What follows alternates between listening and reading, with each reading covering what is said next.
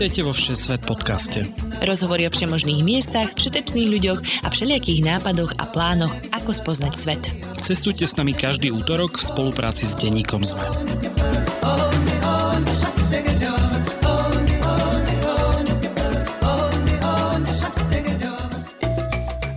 Ahojte posluchačky a posluchači Všesvet podcastu.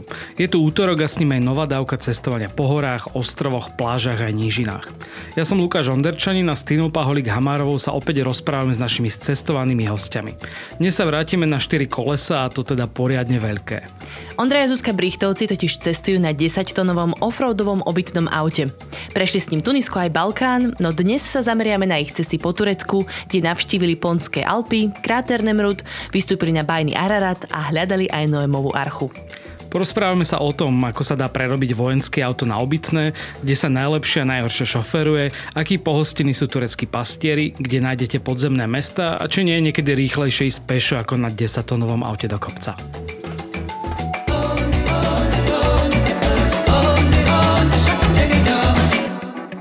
Objavte Egypt plný zážitkov, histórie a dokonalého relaxu so Saturom. Pripravte sa na dobrodružstvo, ktoré vás zavedie do čias faraónov a veľkolepých pyramíd, alebo objavte fascinujúci podmorský svet a pestrofarebné koralové útesy plné rýb. Rezervujte si už teraz dokonalú dovolenku v destinácii Marsa Matruch s bielým pieskom a Tyrkisovým morom, exkluzívne v cestovnej kancelárii Satur. Egypt je najbližšia exotika pre každú peňaženku, letecky už za 3 hodiny z Bratislavy a Košíc. Viac info na satur.sk.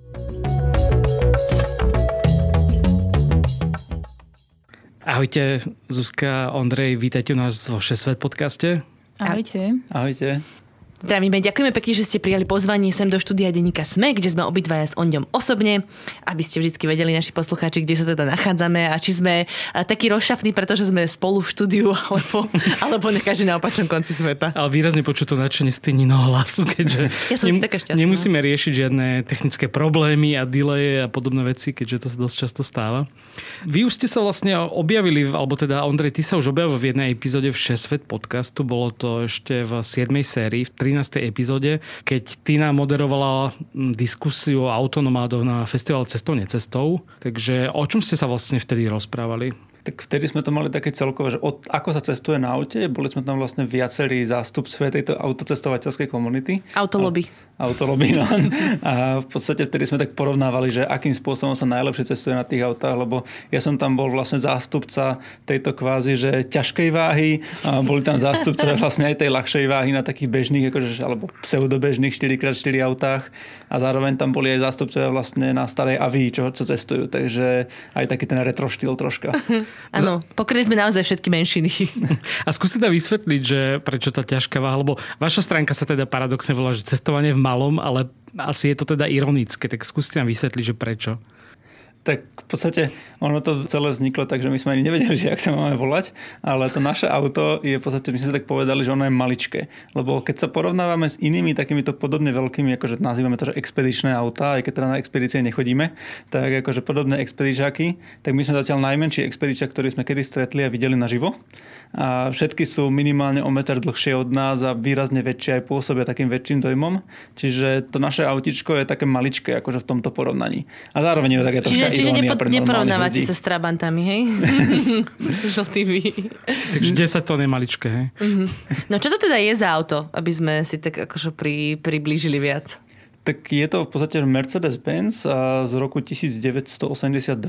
Je to teda akože typ je, že 1017, čiže 10 tonová verzia a 170 koní to má. A má to 4x4, pôvodne vlastne vojenské auto západo-nemeckej armády a myslím, že do dokonca bolo v Berlíne, sa mi zdá, pôvodne v západnom. Ešte počas vojny, hej? No, počas Preražalo vojny. berlínsky múr. Takže to už zase až také staré není. Ale tak už... počkaj, keď do 72. Je či berlínsky múr? Ja som myslel, že ešte... Akože nie nacistov neporážalo, to som nemyslela. No, Wehrmacht, Wehrmacht iná, hey, iný, prí, iná príhoda, ale berlínsky múr ešte mohlo preraziť. Hej, berlínsky múr možno ešte, hej, to ináč akože neviem. ale je tam ešte taká pod, tom, pod tými nátermi tej bielej farby, ešte také, taká stará, akože vojenská zelená. Také dve SK. nie, SK sme tam nenašli, ale krásnu zelenú, hej. OK. A máte pre nejakú prezivku pre toto mini autičko? Máme, ale neviem, či by sme mali o tom hovoriť. Prezývame ho Maník a vzniklo to, je to síce taký dvojzmysel, nie preto, že by sme boli maníci do cestovania, aj keď sme, ale skôr kvôli tomu, že my sme dlhodobo, v podstate rok alebo dva hľadali na nejakých tých nemeckých bazároch nejaké takéto auto, ktoré by vyhovovalo všetkým našim predstavám. A boli sme presvedčení, že si kúpime značku MAN. Takže sme ho mm. tak nejak od tej značky, že veď maník sem, maník tam a potom sme kúpili Mercedes, tak hovorím už to asi Aké sklamanie. a vyslovene ste chceli nejaké nemecké auto, hej? Keď ste hľadali na nemeckých dark weboch. Chceli sme také auto, ktoré sa buď veľmi nekazí a keď sa pokazí, nech ho viem opraviť aj ja. Čiže žiadna elektronika, nič náročné, jednoduché súčiastky, ktoré sú veľké a ľahko vymeniteľné doteraz a hlavne dostupné. Lebo mm, akože mm-hmm. MAN a Mercedes majú akože veľmi dobrú dostupnosť náhradných dielov.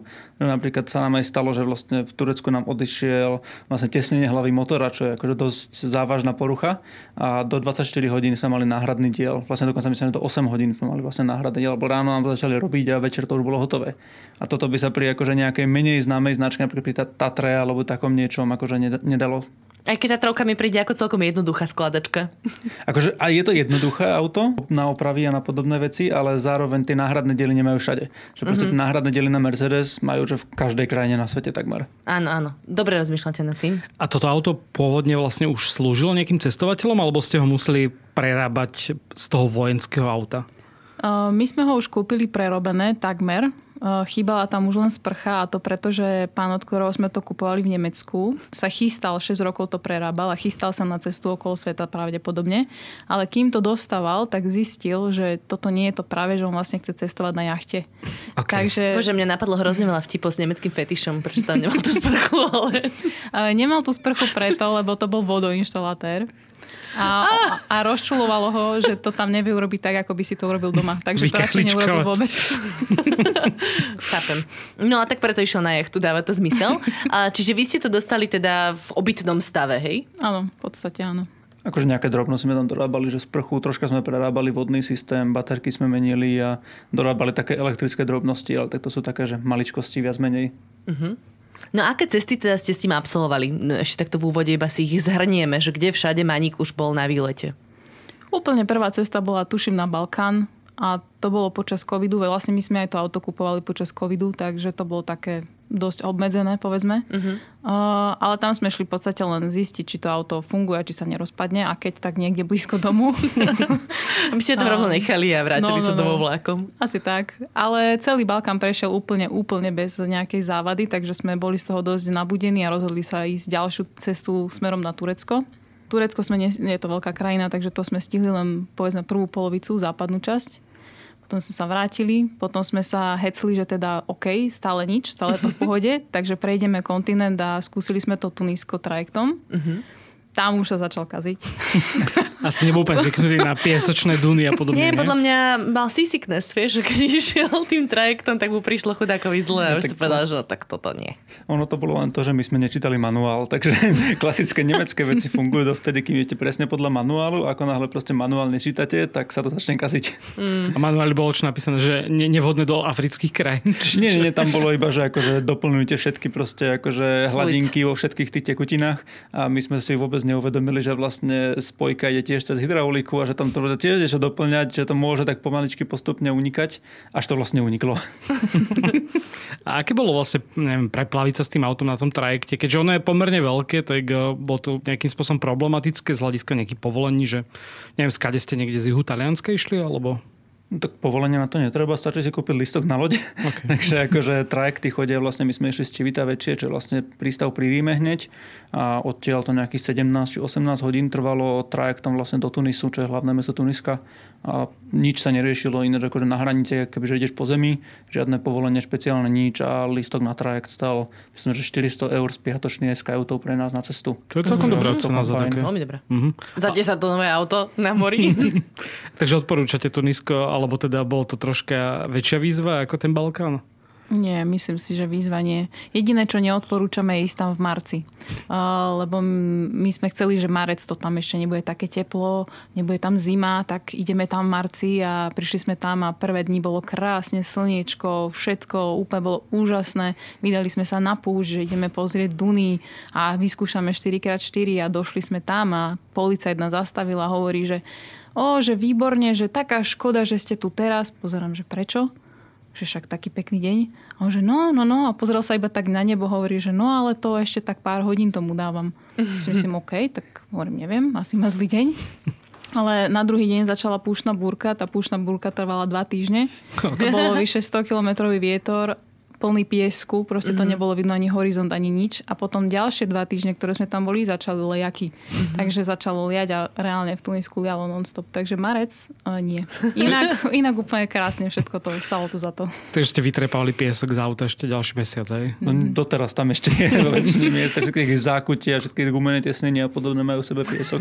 ideálny, ideálny suvenír. Keď hovorím o Tunisku, tak eh, keď sa tu pozriem za sklo, tak myslím, že sme mali akurát jednu epizódu o Tunisku s Vladom, ktorý nás tu tak Áno, ešte spoza, tu aj Vlado v tomto spoza štúdia pozoruje. Vlado, autor tejto zvučky, ktorú ste počuli na začiatku. Ahoj, Vlado.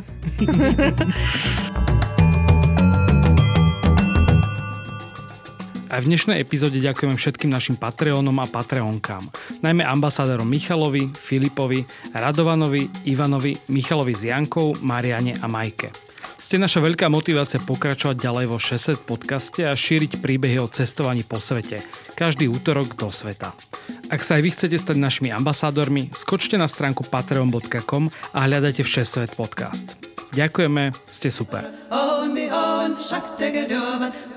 Prejdime na Turecko ktoré sme rozoberali aj s Vladom o Istambule, takže to dneska nebudeme konkrétne hlavné mesto preberať, ale vy ste viacej vlastne precestovali po celej krajine, vrátili ste sa tam teda dvakrát, tak skúste popísať tú trasu, že kade ste išli. Tak v podstate prvýkrát, keď sme tam boli, čo už vlastne Zuzka spomínala, tak náš cieľ vtedy bolo, že ísť na Balkán a a na nejaké, že 2-3 dní aj do Turecka, že pozrieť si Istanbul a takú tú úplne, že západnú časť Turecka. Nakoniec sme tam boli dva týždne v Turecku a teda prešli Pršalo sme... alebo Puštamburka? Tam bolo zrovna krásne. akože to, to, nám vyšlo počasie úplne luxusne. A v podstate nakoniec sme boli teda v Istambule pár dní a potom odtiaľ sme išli vlastne smerom až na stred Turecka, kde je vlastne Kapadokia, alebo teda takéto veľmi známe Göreme čo sú také skalnaté mesto, čo je vytesané v tom pieskovci a v podstate tam tie balóny sú vždy každé ráno, stovky balónov, čiže odtiaľ, keď, keď si dáte do, do Google, že akože fotky Turecka, tak takmer určite mm. nájdete, že Kapadokia mm-hmm. Göreme. A potom vlastne odtiaľ sme ešte išli na vlastne takú obrovskú solnú plán, tu z Gölu, čo je kúsok odtiaľ. A ešte vlastne Derinkiu, čo je podzemné mesto, to tiež tam vedľa Kapadoky a potom tak na juh smerom na Antáliu a potom naspäť vlastne cez... Gallipoli. No, cez Gallipoli. Hej, a vlastne cez Gallipoli naspäť do Európy. Mm-hmm. Tak mhm. to bolo vlastne prvýkrát, čo sme boli v Turecku. To bolo vlastne pred minulý rok. A teraz minulý rok sme boli naposledy a to sme tam boli vlastne asi dva mesiace, že Turecko, Gruzinsko, Arménsko. Mm-hmm. A v podstate to sme si povedali, že tentokrát pôjdeme tú druhú časť Turecka, čiže ten východ.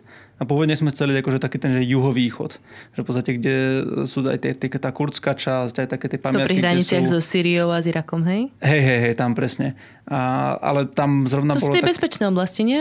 Akože oni bezpečné sú, tam to, to, to sme sa nejako vôbec nebali. Kým nepríde zemetrasenie. Hej, no, to je jediné to zemetrasenie, no ale tam v podstate boli akorát takže 45 stupňov, takže priemerná denná teplota, tak sme si povedali, že tam asi nejdeme, takže Máte hľadáme na mape. v tom aute? Nie. Okay. Máme ventilátor. už, je, už je v pláne. Ventilátor, to si môže aj fan tam zapojiť, to je úplne jedno. No, akože tak áno.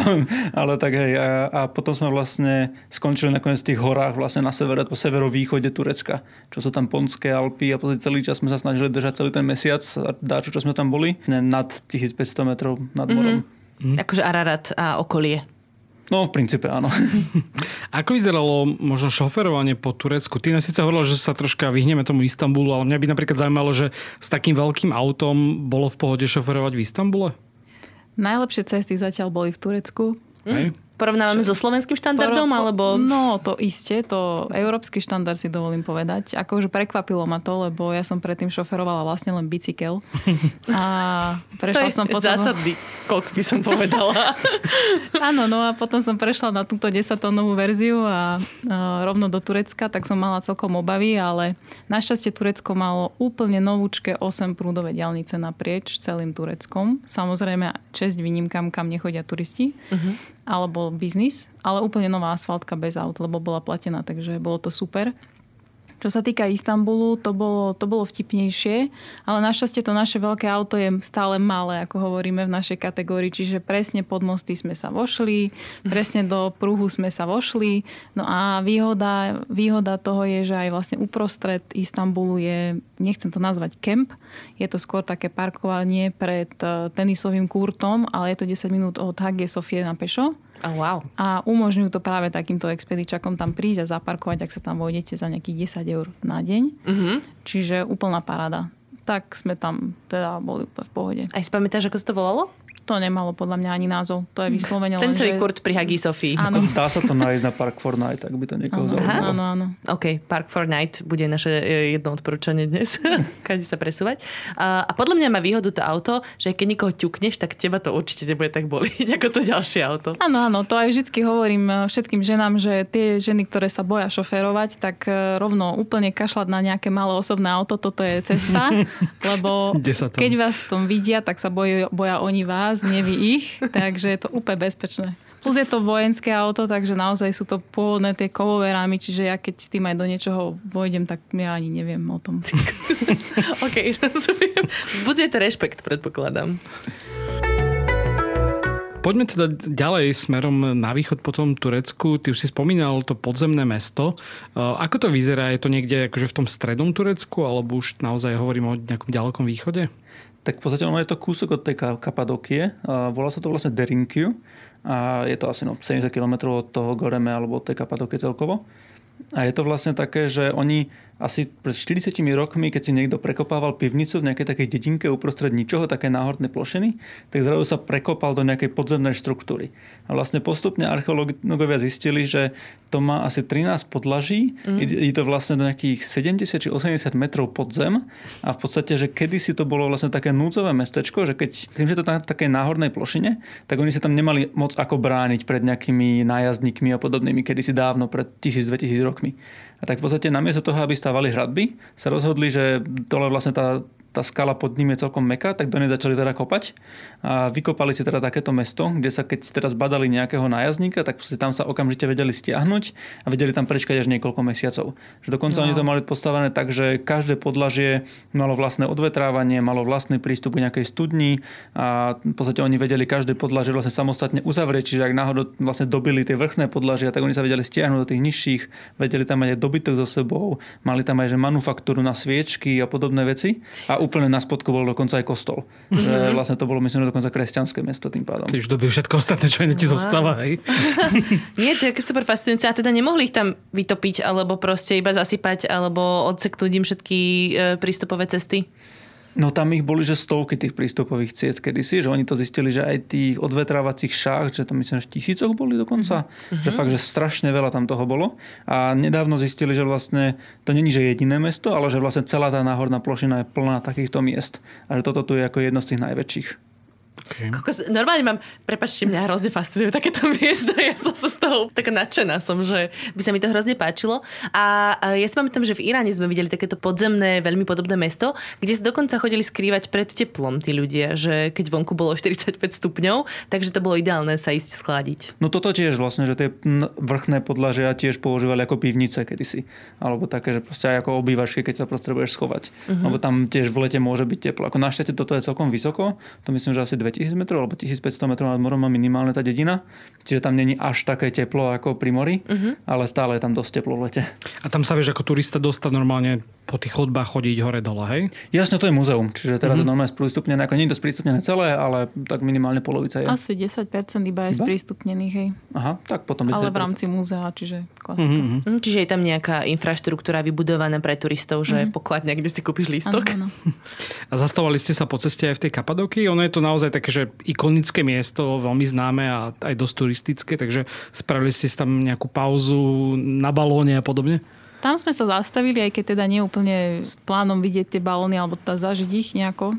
Ale tam sa ukázalo ako výhoda to auto, lebo v podstate tam očakávajú na val tých turistov a ten záujem a takýchto všelijakých um, ľudí, ktorí prídu na vlastnú pesť aj.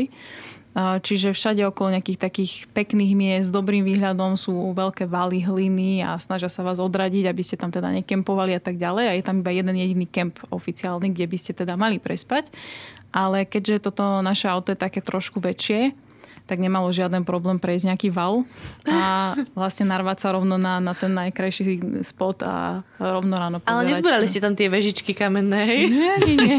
nie akože ja by som len povedal, to není také, že my sme sa natrepali, nikdy nebol zákaz viac tam parkovať. Je sk- nejaké zábrany. Nie, nie, nie, to je skôr také, že akože v Turecku je legálne kempovať kdekoľvek, pokiaľ to není niekoho súkromný pozemok a není to vyslovene že zakázané na tom súkromnom pozemku. Ináč môžete kempovať absolútne kdekoľvek, je to normálne akože v nejakom zákone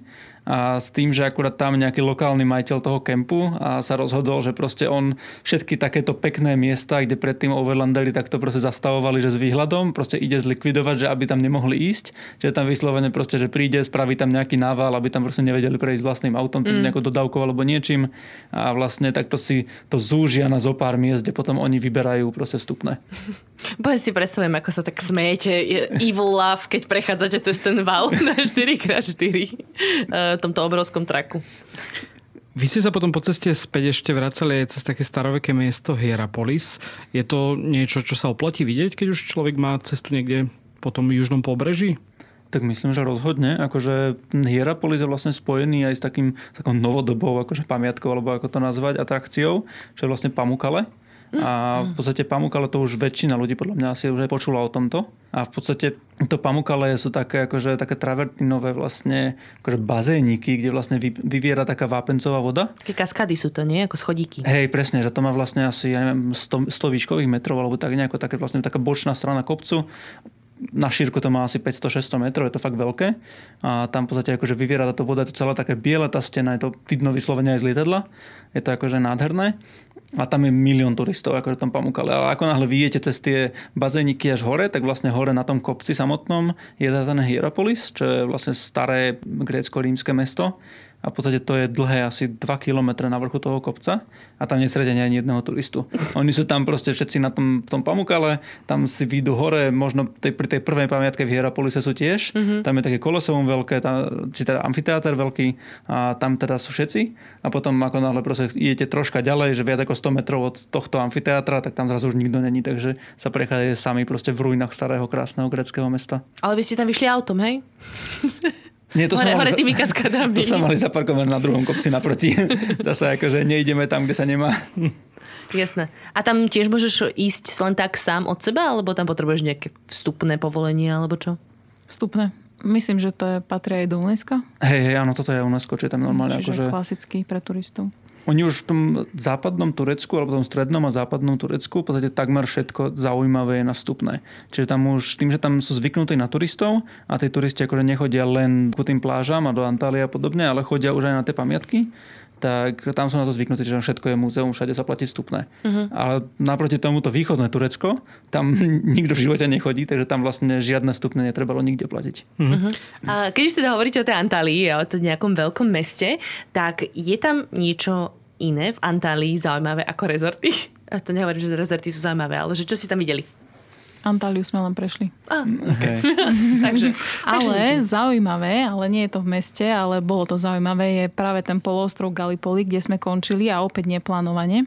Poprvé sme nevedeli nič o tom poloostrove, kým sme tam nedošli a po druhé sme tam došli a zistili sme, že je to niečo ako národný park plus chránená oblasť, plus v podstate je to len cintorín po uh-huh. To bola prvej nejaká, nejaká veľká bitka, že? Po prvej ano, svetovej vojne. Mm-hmm. Čiže je to veľmi upravované, zrazu ako keby ste boli úplne inom svete, nie v Turecku, lebo fakt zelená trávička upravená všetko, žiadna zástavby, lebo to je tam zakázané uh-huh. a iba nekonečné pláže s tyrkysovou vodou proste. Čiže to bolo úplne, úplne iný svet, takže ak nie Antália uh-huh. a niekto má vlastné auto a chce ísť k moru, tak radšej sem. Je to pláž pri cintoríne? Dobre, to uh, rozumiem. v podstate áno, ale ten cintorín tam nie je vidno. je tam veľa padlých, povedzme, ale uh, už to nie je vidno. Hej? Ano, Čiže ano. sú to len voľne voľne prístupné pláže, ktoré sú fakt nekonečné a tá voda je úplne nádherná a dá sa tam kempovať úplne kdekoľvek a nestretnete tam ani živú dušu. Uh-huh. Áno, to teda, prepačte, iba ja doplním, že v Austrálii boli z tohto, akože to bola najväčšia bitka ich e, vojakov vôbec v histórii, ANZAC, teda Australian New Zealand Corpses, uh, ktorí sa tam vylodili pri Gallipoli a teda bojovali na strane dobrá proti Turecku od Osmanskej ríši. Um, no tak uh, iba preto viem, že všade sa to spomínalo proste strašne vo veľkom. A tak verím, že tam možno aj oni investovali nejakú úpravu a aby to bolo akože dôstojné pietné miesto.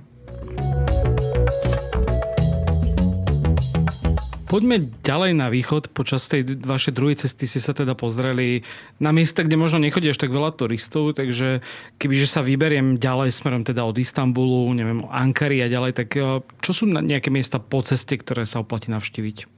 Opäť úplne bez očakávaní sme sa vydali smerom na východ, pôvodne južnou trasou, ktorú sme zavrhli, lebo tam bolo teplo. Takže sme šli severnou trasou a nevedeli sme o nej nič. Uh, najprv sme zaparkovali v, na úpeti Ponských Alp, ktoré tiež nie sú veľmi známe, ale je to čo výškou asi ako Tatry. Ako Vyššie, nejaké... 3900 mal najvyšší no, vrch dobre, tak vysoké ako wow. Alpy. okay. sú to normálne regulárne Alpy. Áno, sú to, sú to Ponské Alpy, áno. Je to taký, zase taký úplne iný rast to mal, lebo je to v Čiernom mori, čo vlastne odtiaľ nasáva tú vlhkosť, čiže jedna strana celého toho pohoria bola zelená, si to zelená fakt ako tak džungla viac Taká, menej. No. Okay. A hneď z druhej strany toho pohoria je úplná sušina, lebo tam sa tá voda už tá vlhkosť proste nedostane. Čiže je to také dosť dramatické na pohľad. Ale čo je zaujímavé možno aj pre overlanderov alebo ľudí, čo idú vlastným dopravným prostriedkom, že tam sa dá dostať v podstate aj do tej výšky 3000 metrov nad morom tým autom. Mm-hmm. Je mhm. to síce šotolínová cesta, nie je úplne cesta možno niekde, ale dá sa to prejsť tým 4x4 a niekde aj bez. Tu sa spýtam rovno na tie problémy, že keď takéto ťažké auto uh, ide do naozaj strmého kopca, tak zvláda to v pohode? Má to dostatočný výkon? Tak ono akože keď sa tam dá redukcia a ide sa na jednotke, tak to zvláda. V podstate malo by to zvládať aj, že takmer 100% stúpanie. My sme tým išli asi cca 80% stúpanie tým autom. 80? Percentné, nie stupňoch, akože v percentách. OK. Pardon, no ja som za chvíľku 100% stúpanie znamená, že 1 meter dopredu, 1 meter hore. Takže ono, ono, toto, čo bolo, tak to bolo cca nejakých... Keď to, dáš, keď to dáš na stupne, tak je to nejakých 30-35 stupňov, čo sme aj tak, hore. Aj tak dosť. No to je no. celkom slušné. Akože mm-hmm. už to sme najprv sa pokúšali vybehnúť vlastne bez redukcie, a, alebo už sme boli rozbehnutí a to bol asi tak 30 metrový úsek iba. A tam to vlastne akože som zrazu zistil, že už to nejde tiež začalo auto spomalovať, až som tým pádom, akože aby to neskápalo, som musel spojku vyslačiť. A veľmi opatrne som to vycúval naspäť dole na takú troška aspoň rovinku, kde som teda zaradil redukciu jednotku a už sme teda krásne vyšli až hore. Ono nie je problém ani, že by to nevyšlo to auto, skôr je problém, že sa prevali dozadu. To takže... som sa chcela spýtať, že nakoľko ste si mysleli a boli istí, že sa prekotíte ja už. Som, ja som si vystúpila vtedy. Išla som to pešo. že to v pohode, že on tam akože ostane. Hovorím, že toto, že toto, idem to aspoň natočiť, Natočím lebo... Bude teraz dobrý príbeh, uvidíš. Uh-huh. A vy aj si tam niekde akože vyšlapali potom nejakú turistiku? Či opúšťate auto, keď ste v horách? Uh, no, ako popravde, odkedy máme toto pohodlné auto, je väčší problém sa dostať nejak do styku s tými domácimi a donútiť sa ísť niekam, ale áno, akože primárne vždy, keď niekam chodíme, tak chodíme za buď nejakým športom, uh-huh. alebo za jedlom a ideálne oboje. Takže určite. Vlastne my sme tam v tých Ponských Alpách zaparkovali v nejakom sedle zhruba tých 2000, 3000 metrov. 3000 metrov nad morom. Tých 3000 metrov nad morom sme tam, tam zaparkovali a odtiaľ sme chodili potom na tie výlety, čiže to bolo úplne krásne. Uh-huh. Každý... A tam boli nejaké dedinky? Pod nami niekde, pri tom Čiernom mori. Vlastne to Čierne more je obsypané celé to pobreže dedinkami a všelijaké tie turistické miesta, ale už tam hore nikto nechodí vyslovene, lebo tam už jedine na tú turistiku a nie je to ani ako u nás, že značené nejaké chodníky, to už je naozaj taký freestyle, že proste si idete uh-huh. po hrebení. A, akože tam, keď je nejaká cestička, tak to cestička pre auta. Že cestičky pre peši tam neexistujú že vôbec. Takže v podstate akože dá sa ísť na každý ten vrchol okolo, ale proste vždycky treba uh, si to tam akože nejako sám prešlapať proste niekde. Ale čo tam bolo hlavne super, bolo to, že tam každý deň, my sme tam asi 5-6 dní kempovali v tej 3000 a vlastne každý deň tam od toho mora prišla inverzia. A ona väčšinou končila takže pár sto metrov pod nami, občas prišla až vlastne ku nám, čiže vtedy nám bola troška aj zima, keď vlastne tá, tá inverzia prišla až na nás, ten mrak.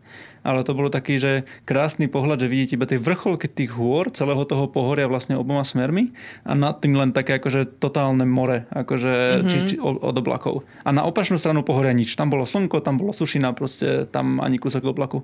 A boli ste tam v kontakte s nejakými, neviem, miestnymi pastiermi alebo niekoho takého ste spomínali? Tam ešte nie. Tam sme boli v kontakte len s turistami z Iránu a tí nás krmili datlami a takto, ale alebo boli nadšení z nášho auta. To je inak akože obrovská výhoda tohto auta, výhoda v nevýhode, no ak chcete chudnúť, tak nie. Ale... Že vás ľudia krmia. Áno, lebo my vždycky tak niekomu padneme do oka a oni prídu a chcú nejako sa dať do reči. No tak a... ako neprídu len tak s prázdnymi rukami, čiže my dostávame proste ovocie, zeleninu, pečené ryby, večeru celú proste, čiže non-stop Chudáci prišli na takom veľkom aute, tak už sú vyčerpaní, hej. A hladní, nič tam nemajú no možno.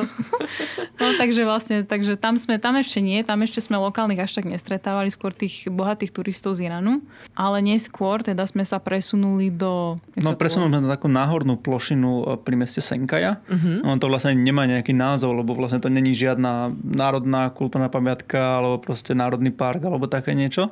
Takže to je taká úplne obyčajná náhorná plošina, v podstate, kde nič není. Ale to nás tam práve ťahalo, lebo všade inde bolo teplo a my sme hľadali teda niečo, čo je aspoň tých 2000 metrov nad morom a dá sa tam niečo robiť. A my sme mali do sebou aj bicykle, takže presne sme si na mape pozreli, že a tu je veľká náhorná plošina, fakt, že žiadna dedina, nikde nič, iba jedna nejaká maličká dedinka úplne uprostred tak tam sme vlastne prišli a bolo to jedno najlepšie rozhodnutie, čo sme spravili tento výlet lebo v podstate tam na bicykle to bolo úžasné. Tam sme mohli chodiť na nekonečné cyklotúry po rôznych takých šotolinách, čo tam pastieri mali uh-huh. poviazdené. Už tam stavali aj diálnicu skrz tú náhornú plošinu dokonca. Krása. Ešte bola uzavretá, takže po diálnici sme sa mohli na bicykloch prechádzať. akože tam nás tiež tí lokálni pastieri nás tam pozývali. Oni len keď videli, že ideme okolo, tak hneď do nás mávali, že poďte sem, poďte sem, že tu zoberte si toto, dajte si čajík aspoň niečo. My sme potom aj nosili také keksiky so sebou zo Slovenska, ale tie sme nemali pre nás, ale to sme mali, že pre nich a pre deti a také, že keď sme niekoho stretli. Aké je šance, že už by ste sa nevrátili naspäť, keď to nebolo značené, že iba sa rozbehneš nejakou trasou a potom už sa nevieš vrátiť? Nie, to sa asi nemôže, lebo to je, je to plošina, čiže to nebolo akože nejaké to je skôr naozaj taká, že rovina mm-hmm. a veľmi dlhý výstup na nejaký kopec. Však takto sme tam vlastne aj zbadali nejaký náhodný kopec a my využívame väčšinou mapy CZ na nejakú navigáciu mm-hmm. turistickú, povedzme. Čiže to sme si len tak skúsili odhadnúť, že fú, že čo asi tam ten kopec bude, lebo je tam nejaká vlajočka, že tu bude asi niečo zaujímavé pre lokálnych pastierov. A volalo sa to Allah Akbar. A, takže Napadite. to, áno, upútalo to našu pozornosť a rozhodli sme sa, že ideme tam. A to mal tento kopec nejakých 3000 čosík metrov nad morom. Viedla tam cesta cez dve pseudodediny dalo to celkom zabrať, ale akože stratiť sa tam nedalo ani nič. Výhľady krásne, všetko super, ale cestou dole teda nás zastavovali v tých dedinách, že že prečo ste išli na tento kopec a my, že hm, prečo nie? No a ešte komunikácia ruka-noha, aby Aha. som to dovysvetlila, lebo nikto sme si nič nerozumeli v podstate, Jasne. len oni stále žala Akbar a my, že, okay, že, že áno, asi, veď, áno, tam sme boli áno, na bicykli a ruka-noha. A, a oni nám sa snažili vysvetliť, že tam sa chodí vždy akože raz za rok nejaké putné miesto to je a že sa vlastne snažia tam prosiť Boha o niečo, čo im chýba. Čiže sa snažili pochopiť, že čo Európanom chýbalo tak veľmi, že sme sa tam takto vybrali. Hej, že či, že či chceme deti, zo Slovenska. alebo jedlo, alebo a preto čo? vám potom nosili to ovoce zeleniny, už tam nelezete na ten kopec, dobre, zoberte si ďatle. Áno, no, takže tam nás opäť zase pohostili a mohli sme ísť domov, ale teda ako bolo to pre nich úplne absurdné, že čo tam robíme. Lebo doslova, že v živote turistu nevideli, takže to... Mm-hmm.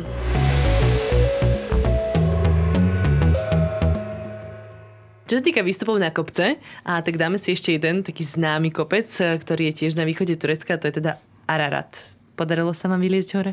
Podarilo. Akože bolo to už náš tretí pokus, teda môj štvrtý pokus vyliezť na nejakú 5000 a teraz Ararat sa nám konečne podaril. Čiže ste predtým nevyšli, hej? Hej, tie predtým nevyšli. Ja som sa raz pokúšal o Kazbek, potom so Zuzkou, keď sme nás poznali, sme sa druhýkrát pokúšali o Kazbek v Gruzínsku, to sa nám ani raz nevyšlo. A potom v podstate spolu sme ešte v Číne sa pokúšali tiež o jednu 5000 Habashueshan a v Junane a to tiež nevyšlo, lebo tam som odpadol tesne pod vrcholom. Okay. A teraz ten Ararat konečne vyšiel, lebo už sme mali poriadnu aklimatizáciu a všetko, jak má byť, aj počasie vyšlo, takže vlastne už sme sa nemohli na nič vyhovoriť, tak sme to museli vysť. Uh-huh. Že preto ste boli týždeň v 3000 metroch na parkovisku, hej? V rámci aklimatizácie. Áno, to je to, čo sme sa popálili v Číne, čo sme zistili, že to nestačí, lebo v Číne sme boli dva týždne v 3000 metroch v horách stále ale to aj tak nestačí ako aklimatizácia, tam proste musí byť tých 4-4,5 minimálne. Aha, a koľko odporúčaš, že ako dlho? Aby si teda neodpadol alebo negrcal. no ten deň, dva, tej 4-4,5 a to stačí na tú aklimatizáciu. Akože celý ten Arara trval vlastne 4 dní, to je taký akože rýchly štandard povedzme. Čiže prvý deň idete do Basecampu, tu je nejakých 3200 metrov nad morom. Potom druhý deň idete aklimatizáciu do vyššieho kempu, to je nejakých 4200 a zase naspäť dole. Uh-huh. Tretí deň sa ide do vyššieho kempu a idete spať a vlastne štvrtý deň, povedzme o jednej ráno, vyrážate smerom na ten summit. Čiže zhruba o tej 8 ráno ste na vrchole, ak sa vám to podarí a idete rovno dole. Uh-huh. Potom takí, čo majú problémy s kolenami alebo niečo, tak sa odporúča ešte prespať v basecampe a takí, čo sa ponáhľajú, tak idú rovno dole, ale dá to zabrať, že to je naozaj potom skoro 20 hodín šlapať, takže to je, uh-huh. je to náročné. A potrebuješ tam nejaké povolenia na výstup?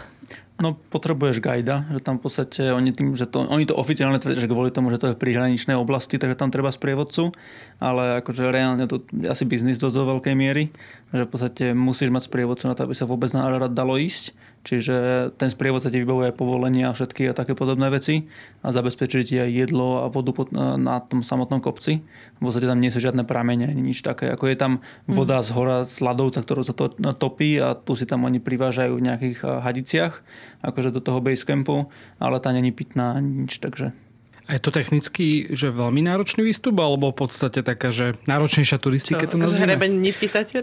To nie, ale zase tak sú niektoré vrcholy, na ktoré potrebuješ horolezecké skúsenosti, ale sú aj vrcholy, kde potrebuješ v podstate iba, že asi výbavu, neviem, nejaké hmm. mačky a podobne.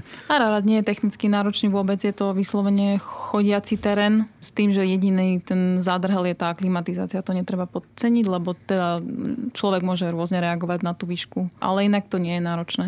Akože tam bolo asi najnáročnejšie ešte vymyslieť tú logistiku, že čo s autom v tom meste pod Araratom. Uh-huh. Alebo vtedy sme prvýkrát vlastne opustili v cudzej krajine auto na viacej ako jeden deň, keďže sme museli ísť na tú horu. Vystavili si síce dlho, že nebrať? Um, ani nie, no akože my sme si vygooglili nejakú prvú spoločnosť, inak s ktorou sme sa potom aj na ten Ararat vybrali nejako sme to až úplne tak neprežívali. No a oni boli takí milí, že povedali, že jeho kamarát a kamarát má parkovisko v centre mesta, takže ak sa tam do, dostaneme, tak mm-hmm. tam nám to chlapci postražia kvázi. Okay, Čiže tam sme prišli a a chlapci to postražili. No. Ale je tento výstup taký, že odporúčali by ste to možno niekomu, kto akože má nejaké skúsenosti teda s vysokoskôr turistikou, ale... Akože pre nás, onde sa pýtaš. No napríklad. Akože, že nie je to asi, že úplný masaker, hej? Ako ja by som tak povedal, že ak, ak zvládneš výjsť na krývanie, nezomrieš pri tom, tak potom vyjdeš asi na Alebo rád. možno hrebeňovku, že taký skôr možno vytrvalostné je to. Ak zvládaš pohode 3-4 hrebeňovku na Slovensku nízke Tatry, tak je to v poriadku. Akože... Budeme trénovať. Zafrfleme, zafrfleme si, ale myslím, že snáď by sme to nejako dali. A nebol tam sneh hore? No, je tam akože ľadovec, ale on už tak skôr nie, ako je už dosť na ústupe. Čiže možno poslednú hodinu e, šlapania sa ide cez ľadovec, ale to je tiež už pod takým malým sklonom, že netreba žiadne nejaké vybavenie, špeciálne len mačky a cepí. No. A to ste dostali, nemuseli ste si to doniesť zo Slovenska? My sme si zobrali svoje. Uh-huh. Ako v tom aute vlastne prevážame všetku športovú výbavu. Akože oni ti dajú, keď nemáš, ale akože my sme radšej zobrali svoje, lebo oni tam, čo sme videli, čo tam dávali ostatným, tak to sú také akože mačky z 50 rokov, že čisté ešte odlietok z kovu. Koľko to vychádza cenovo, pokiaľ chcete takýto výstup absolvovať? My sme teda našli tú prvú nejakú náhodnú spoločnosť. Stalo to tuším 400 eur na osobu. 370. 370 na osobu. Uh-huh. Ale to je teda priamo, keď si to takto zajednáte s nimi tam. Cez slovenskú spoločnosť je to myslím, že tisíc a viacej, lebo vlastne tam tá marža je. Ale aj slovenská spoločnosť je donútená v podstate využívať služby tých lokálnych e, sprievodcov. Čiže... A nie je problém to tam nájsť, predpokladám, pod, pod kopcom. Absolútne, vôbec nie. Takže to aj myslím si, že cenovo troška lepšie. Neviem, že Elbrus viem, že je pomerne drahý už aj dnes, že nejakých cez tých tisíc eur a podobne. Koľko bol cashback na dva neúspešné pokusy? Tam sme nešli s guidom. Na cashback netreba vôbec guida, čiže tam sme išli na vlastnú pesť vlastne. No a Habašu Ešan tam je tiež, lebo to je na hranici s Tibetom, takže Aha, tam tiež je uh-huh. potrebný guide, ale guide tam neexistoval, takže len presvedčili chlapca, čo tam miešal betón, že za 80 eur by s nami mohol výjsť. OK. A nevyšli ste. Safety first. Um, keď sme pri tých cenách, tak prejdeme tak plynule na logistiku a to je, že takýto výlet po Turecku, že či, nakoľko je nákladný? Akože porovnanie ceny versus slovenské mm. ceny. Tak e, záleží, ako sa, ako sa rozhodnete, že pôjdete, lebo pri takomto spôsobe cestovania, hlavne pri takomto aute, je to o tom, že čím dlhšie ste na ceste, tým je to lacnejšie. Lebo sa tie náklady proste rozložia v čase. Uh-huh. Najdrahšie je no diesel, Uh, máme síce, to je nejakých 20 litrov na 100 km, to má spotrebu, čo nie je až také to strašné. To nie je také veľké, že to má 10 tón. To je naše no. Pajero toľko žere sa mi Takže to je v pohode, ale je to asi najväčšia položka, hej, čiže vlastne dostať sa tam uh, a naspäť domov, už potom po Turecku to už je, to už, alebo kdekoľvek, to už je minimum. Uh, strava to sú naozaj malé, to sú zanedbateľné čiastky. To sa bavíme o možno eure, dvoch, troch na deň. To je ako... Uh-huh. No, veľmi záleží, či si sami varíme, alebo že či proste ako jeme v reštauráciách. Lebo keď si sami varíme, tak je to proste tam tie lokálne potraviny sú takmer zadarmo. Akože samozrejme, moc sme tam meso nejedávali, lebo akože ťažko ho bolo zohnať. Ani zeleninu. Hej. No, zeleninu iba keď sme si ju vedeli um... že zeleninu je také, že keď sme si to vedeli umyť sami, že akože v lokálnych reštauráciách sa zelenine vyhýbame, mm. ale že zase keď sme sa stravovali v reštauráciách, tak to veľmi záležalo, že v akom regióne sme boli. Že tie turistické oblasti alebo západné Turecko, tam už zaplatíte to isté, čo na Slovensku. Mm-hmm. Ale tie východné oblasti, hlavne keď tam budete do nejakej reštaurácie mimo hlavnej cesty, mimo diálnice a niekde proste vyslovene, že pre domácich, tak tam to proste stojí, že euro a najedli sme sa proste do spraskania. Uh-huh. A asi dosť výrazne ušetríte tým, že spíte v tom aute. Nemusíte riešiť žiadne ubytovanie väčšinu času. Áno, áno. To hovorím, vlastne jediné náklady sú reálne na ten diesel. A, a tie poplatky občas... za diálnice? Tie dobré diálnice? V Európe je to smutnejšie, čo sa poplatkov týka, ale... Aj akože... diálnic, napríklad aj na Slovensku. Diálnic, no. no napríklad na Slovensku nás to netrápi, lebo to naše auto síce má 10 tón, ale oficiálne v papieroch je to osobné auto. Takže to akože není nakladiak. A my máme normálne papierov, že M1 špeciál obytné a tým pádom na Slovensku neplatíme mýto. Tu máme normálne diálničnú známku, ako každé bežné osobné auto. Oh. Ale nie vo všetkých krajinách to majú takto zadefinované, takže v každej krajine to máme inak. A napríklad v Rakúsku platíme ako malý nákladák, čiže v Rakúsku sa vyhýbame, lebo proste je drahé na mýte. Taliansko asi tiež, nie? Taliansko je, platíme rovnako ako obyčajný van. Okay. Takže tam to není zase až také drahé. A napríklad v Turecku platíme rovnako ako bežné osobné auto, lebo tamto majú podľa počtu náprav a ich vzdialenosti od seba. A tým, že my máme vlastne len dve nápravy, čiže proste jak auto, a zároveň sú len 3,2 metra od seba, čo je veľmi málo na nakladiak, tak v podstate to je presne ten ich limit, že kedy je to ešte vlastne osobák a kedy to už začína byť, že dodávka, alebo proste nákladiak, alebo niečo. Takže vždy v Turecku na tých mýtnych boxoch tam prídeme, tam je nejaký automatický systém a to vyhodnotí, že sme klas 1, čiže akože prvá trieda, čo je tá najlasnejšia a ten chlapík z toho mytného okienka sa proste vykloní von, pozera na nás, že ale toto mi nevychádza, však akože normálne, že klas 1 znamená osobák a pozrie sa von, proste ak vidí pred sebou a potom nám to občas manuálne prehodí na tú klas 2 aspoň, ale väčšinou prechádzame ako jednotka, takže to je tiež potom akože v centoch, že za celé Turecko sme nechali 10 eur na mýte. Ale tu je výhoda opäť, že šoferujem aj ja, lebo... Keď, lebo to ich úplne šokuje. Ke, to je úplne, áno, že keď, odpálený dekel. Keď ideme cez komplikovanejšie hranice alebo sa chceme vyhnúť nejakým takýmto veciam, tak šoferujem ja a vtedy sa len usmievam a kývam, oni si ma fotia a sú úplne, že super v pohode, vieš čo, choď ďalej. To je moja stratégia na motorke, toto. To úplne, že iba kúkajú takto, že prečo sedí na motorke. A ja si úplne predstavujem, keď vás merajú teda podľa toho, či spadáte do kategórie 1 alebo 2, že by tam mali také meradlá ako na kufre letecké spoločnosti. Či sa, keď sa tam obcháš, tak ti to ráta akože za menšie, a keď sa tam neobcháš, tak nie. A, ale keď sa bavíme o tom, že či to teda je osobné auto alebo nie, tak aký máte na to vodičák? Vodičák je vlastne C, čiže nákladné auto, lebo je to na 3,5 tony. Áno. Čiže musela si si spraviť No, Alebo áno. asi obidvaja, neviem, Po bicykli robili nový. Áno, áno, po ale nebol to taký šok, 10 hej. tón. Aké technické problémy najčastejšie riešite s týmto autom? No to, že nečítame manuál, to bol základ a z tohto vyplývajúce problémy. Ale v podstate jediný taký, že závažný problém, ktorý nebol kvôli nečítaniu manuálu, a bolo v podstate ako, že to tesnenie hlavy motora, ktoré nám odišlo teraz v Turecku. A to sme tiež zistili vďaka tomu, že akože pravidelne kontrolujeme všetky tie kvapaliny, o ktorých už vieme, že tam sú vôbec. A takto sme kontrolovali vlastne akože chladiacu kvapalinu motora, že či je dosť a tak ďalej. A zrazu pozerám, že vlastne je plná oleja. Takže to znamená, že asi niečo tam není úplne v poriadku.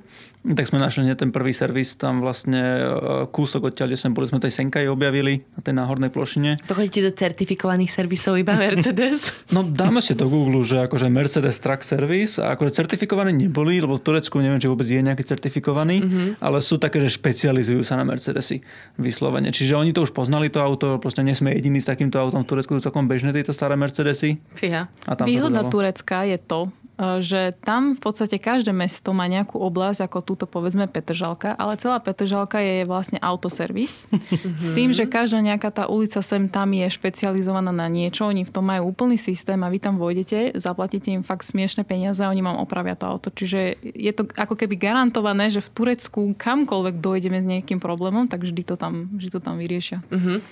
Akože my už si teraz nechávame aj, že keď vieme, že pôjdeme cez Turecko daný rok, tak už ani neriešime výmenu oleja No alebo to som takýchto podobných vecí. spýtať, že či takto akože uh, nad tým rozmýšľate premyslenie, že tak namiesto toho, aby si platila drahé európske servisy, dajme tomu, že či počká, že ešte kým to dá dotiahne do Turecka. Áno, presne tak. Aké vybavenie teda má vaše auto? Čo všetko vám poskytuje akože v rámci ubytovania?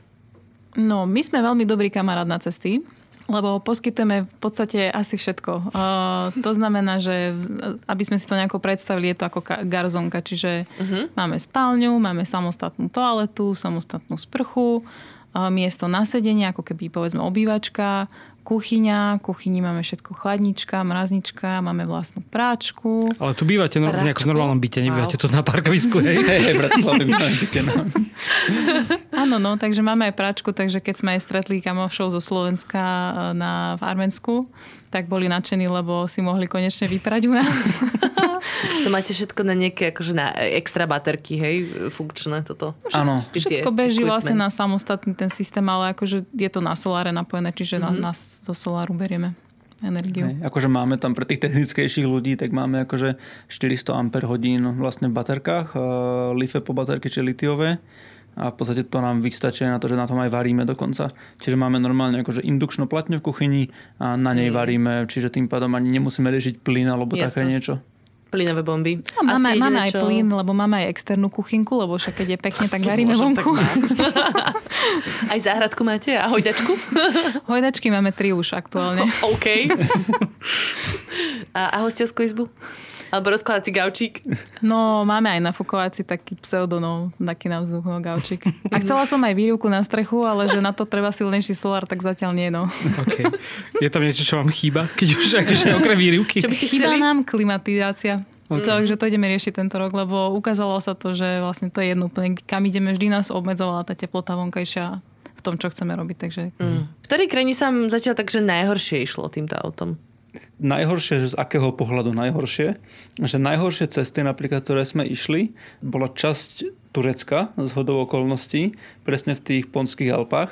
Tam sme išli vlastne, že 70 km 2 dní. Mm. Lebo v podstate akože cesta bola na okraji útesu, bola obojsmerná a bola presne na šírku našeho auta plus 5 cm. Takže tie, akože tie výhybkové nejaké rozšírenia boli tak proste že každých 30-40 metrov, 50 metrov, ale tá premávka tam bola celkom hustá. Ok. Takže akože občas sme stretli dokonca aj autobus proti smere, takže vtedy to už bol fakt problém. Lebo väčšinou sa vycúvali oni, keďže boli menší, ale keď sme stretli autobus, sme sa museli vycúvať my. Fuj, to šoferoval vtedy. Ja. Mhm, Má to senzory vzadu, ktoré ti hovoria, že padáš z útesu, alebo tak? mňa. Ty kričíš, hej, že nie. Ale akože domontovali sme minulý rok eh, kameru súvaciu aspoň, takže wow. v podstate aspoň vidíme dozadu, že čo sa tam deje. Bo tam vlastne nevidíš cez to auto celé, že čo tam je. Akože vidíš na boku od auta, že mm. akože spätné zrkadielka bočné, to máš oveľa lepšie ako štandardné auto, čiže vidíš aj tak úplne, že dole pod seba takmer. Aj vpredu vidíš perfektne, ale jedne úplne priamo dozadu nevidíš nič, lebo tam je ten kontajner.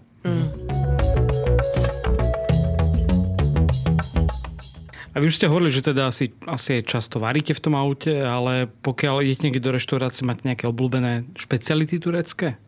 Vyhľadávame jedlo, takže vyskúšame prakticky čokoľvek, čo nie je príliš podozrivé, že by to nemuselo dobre dopadnúť. Eh, je to trochu aj taká stratégia, že ako to zjesť, keď je v tom niečo, čo mohlo byť umité vo vode alebo nejaké, že vlastne aby sme nemali hnačky a podobne. Takže Väčšinou ostávame pri niečom chlebovom alebo mesové alebo takéto, že varená zelenina, to je v pohode. Uh-huh. Akože pre mňa jediné také jedlo, ktoré naozaj že sa mi vrilo do pamäti, je testy kebab, ktorý vlastne v Turecku robia asi snať všade. A to je vlastne také dusené jahňacie meso, ktoré oni teda hodia do takej hlinenej nádoby. Tu hlinenú nádobu vlastne zatvoria a celú ju hodia do pece a potom vlastne keď to otvárajú, že to idú servírovať, tak vlastne to prinesú až na stôl v nejakej asbestovej rukavici a tam vlastne priamo pred tým človekom rozbijú tú hlinenú nádobu a vykydnú ti to vlastne na tanier. Čiže to také... Nemôžu iba otvoriť a vysypať? to je taká jednorazová hlinená nádoba. Akože... To ako v Indii, keď je mňa šokovalo, ako hádzali tam na zem tie načaj, akože šálky, také maličké. Pamätáš si to? No to, tam, to, to, to isté, hej. Jednoraze tam sa napili z čaju a hodili to o zem. Okay. Proste normálne hlinené, však niekto vyrobí ďalšie. No dobre. A môžu vás ľudia ľudia predpokladám poznať aj z nejakých festivalov, prednášok a tak ďalej, tak uh, neviem ešte ako dlho sa zdržíte na Slovensku predtým, ako vyrazíte na nejaké ďalšie cesty, ale kde vás môžu ľudia vidieť?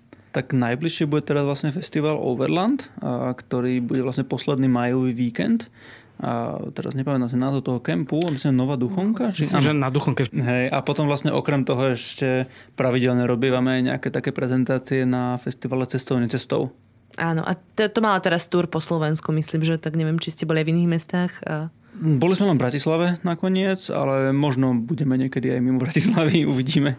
A ešte my popri tomto vlastne s kamošmi, ktorými sa stretli teda aj v Arménsku, a robíme v Novej Cvernovke vlastne tam vonku na dvore, tam je taká stará garáž, ktorú sme si prenajali pred dvoma rokmi v rámci akože takou skupinkou Overland nadšencov uh-huh. a tam v podstate robíme aj nejaké prednášky, nielen o cestovaní, ale aj o tom, že ako napríklad si upraviť to auto na cestovanie, ako si vybrať správne auto na Overland a podobne.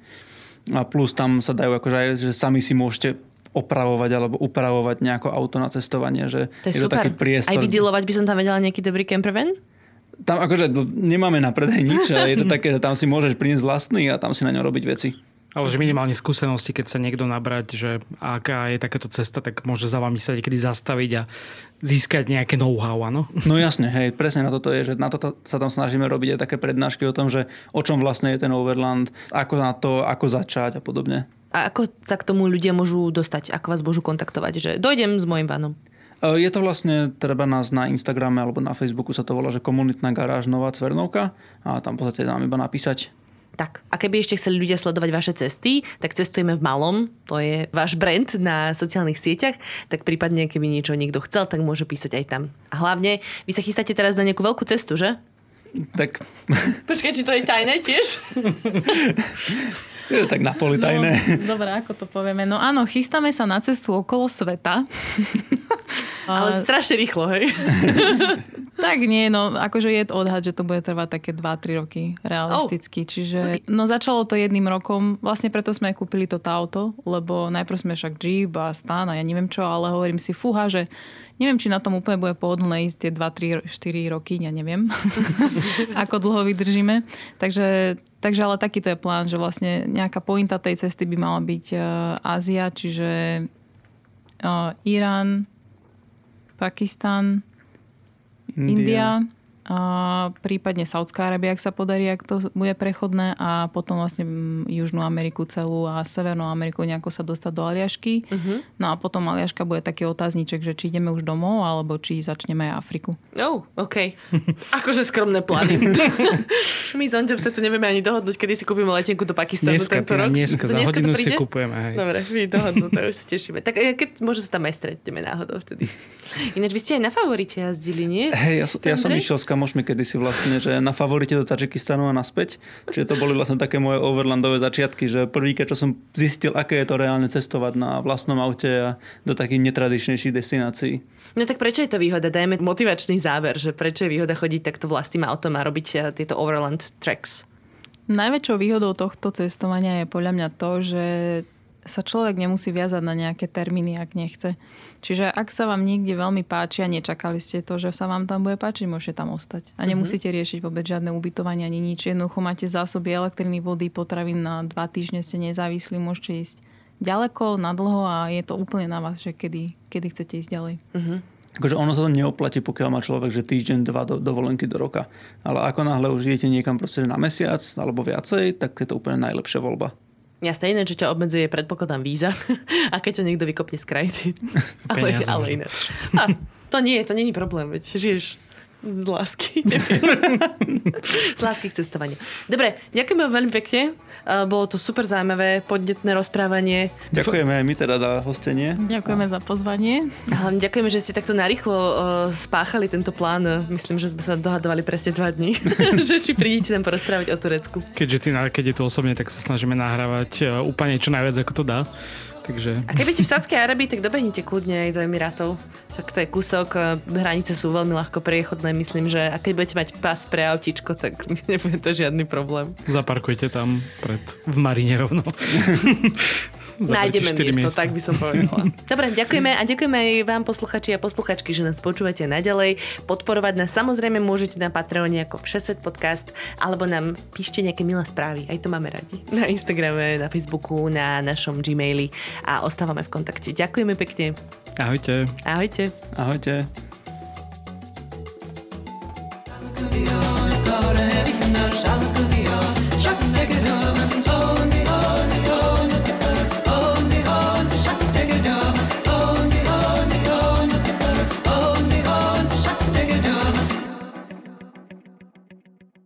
Objavte Egypt plný zážitkov, histórie a dokonalého relaxu so Saturom. Pripravte sa na dobrodružstvo, ktoré vás zavedie do čias faraónov a veľkolepých pyramíd, alebo objavte fascinujúci podmorský svet a pestrofarebné koralové útesy plné rýb. Rezervujte si už teraz dokonalú dovolenku v destinácii Marsa Matruch s bielým pieskom a Tyrkisovým morom, exkluzívne v cestovnej kancelárii Satur. Egypt je najbližšia exotika pre každú peňaženku, letecky už za 3 hodiny z Bratislavy a Košíc. Viac info na satur.sk.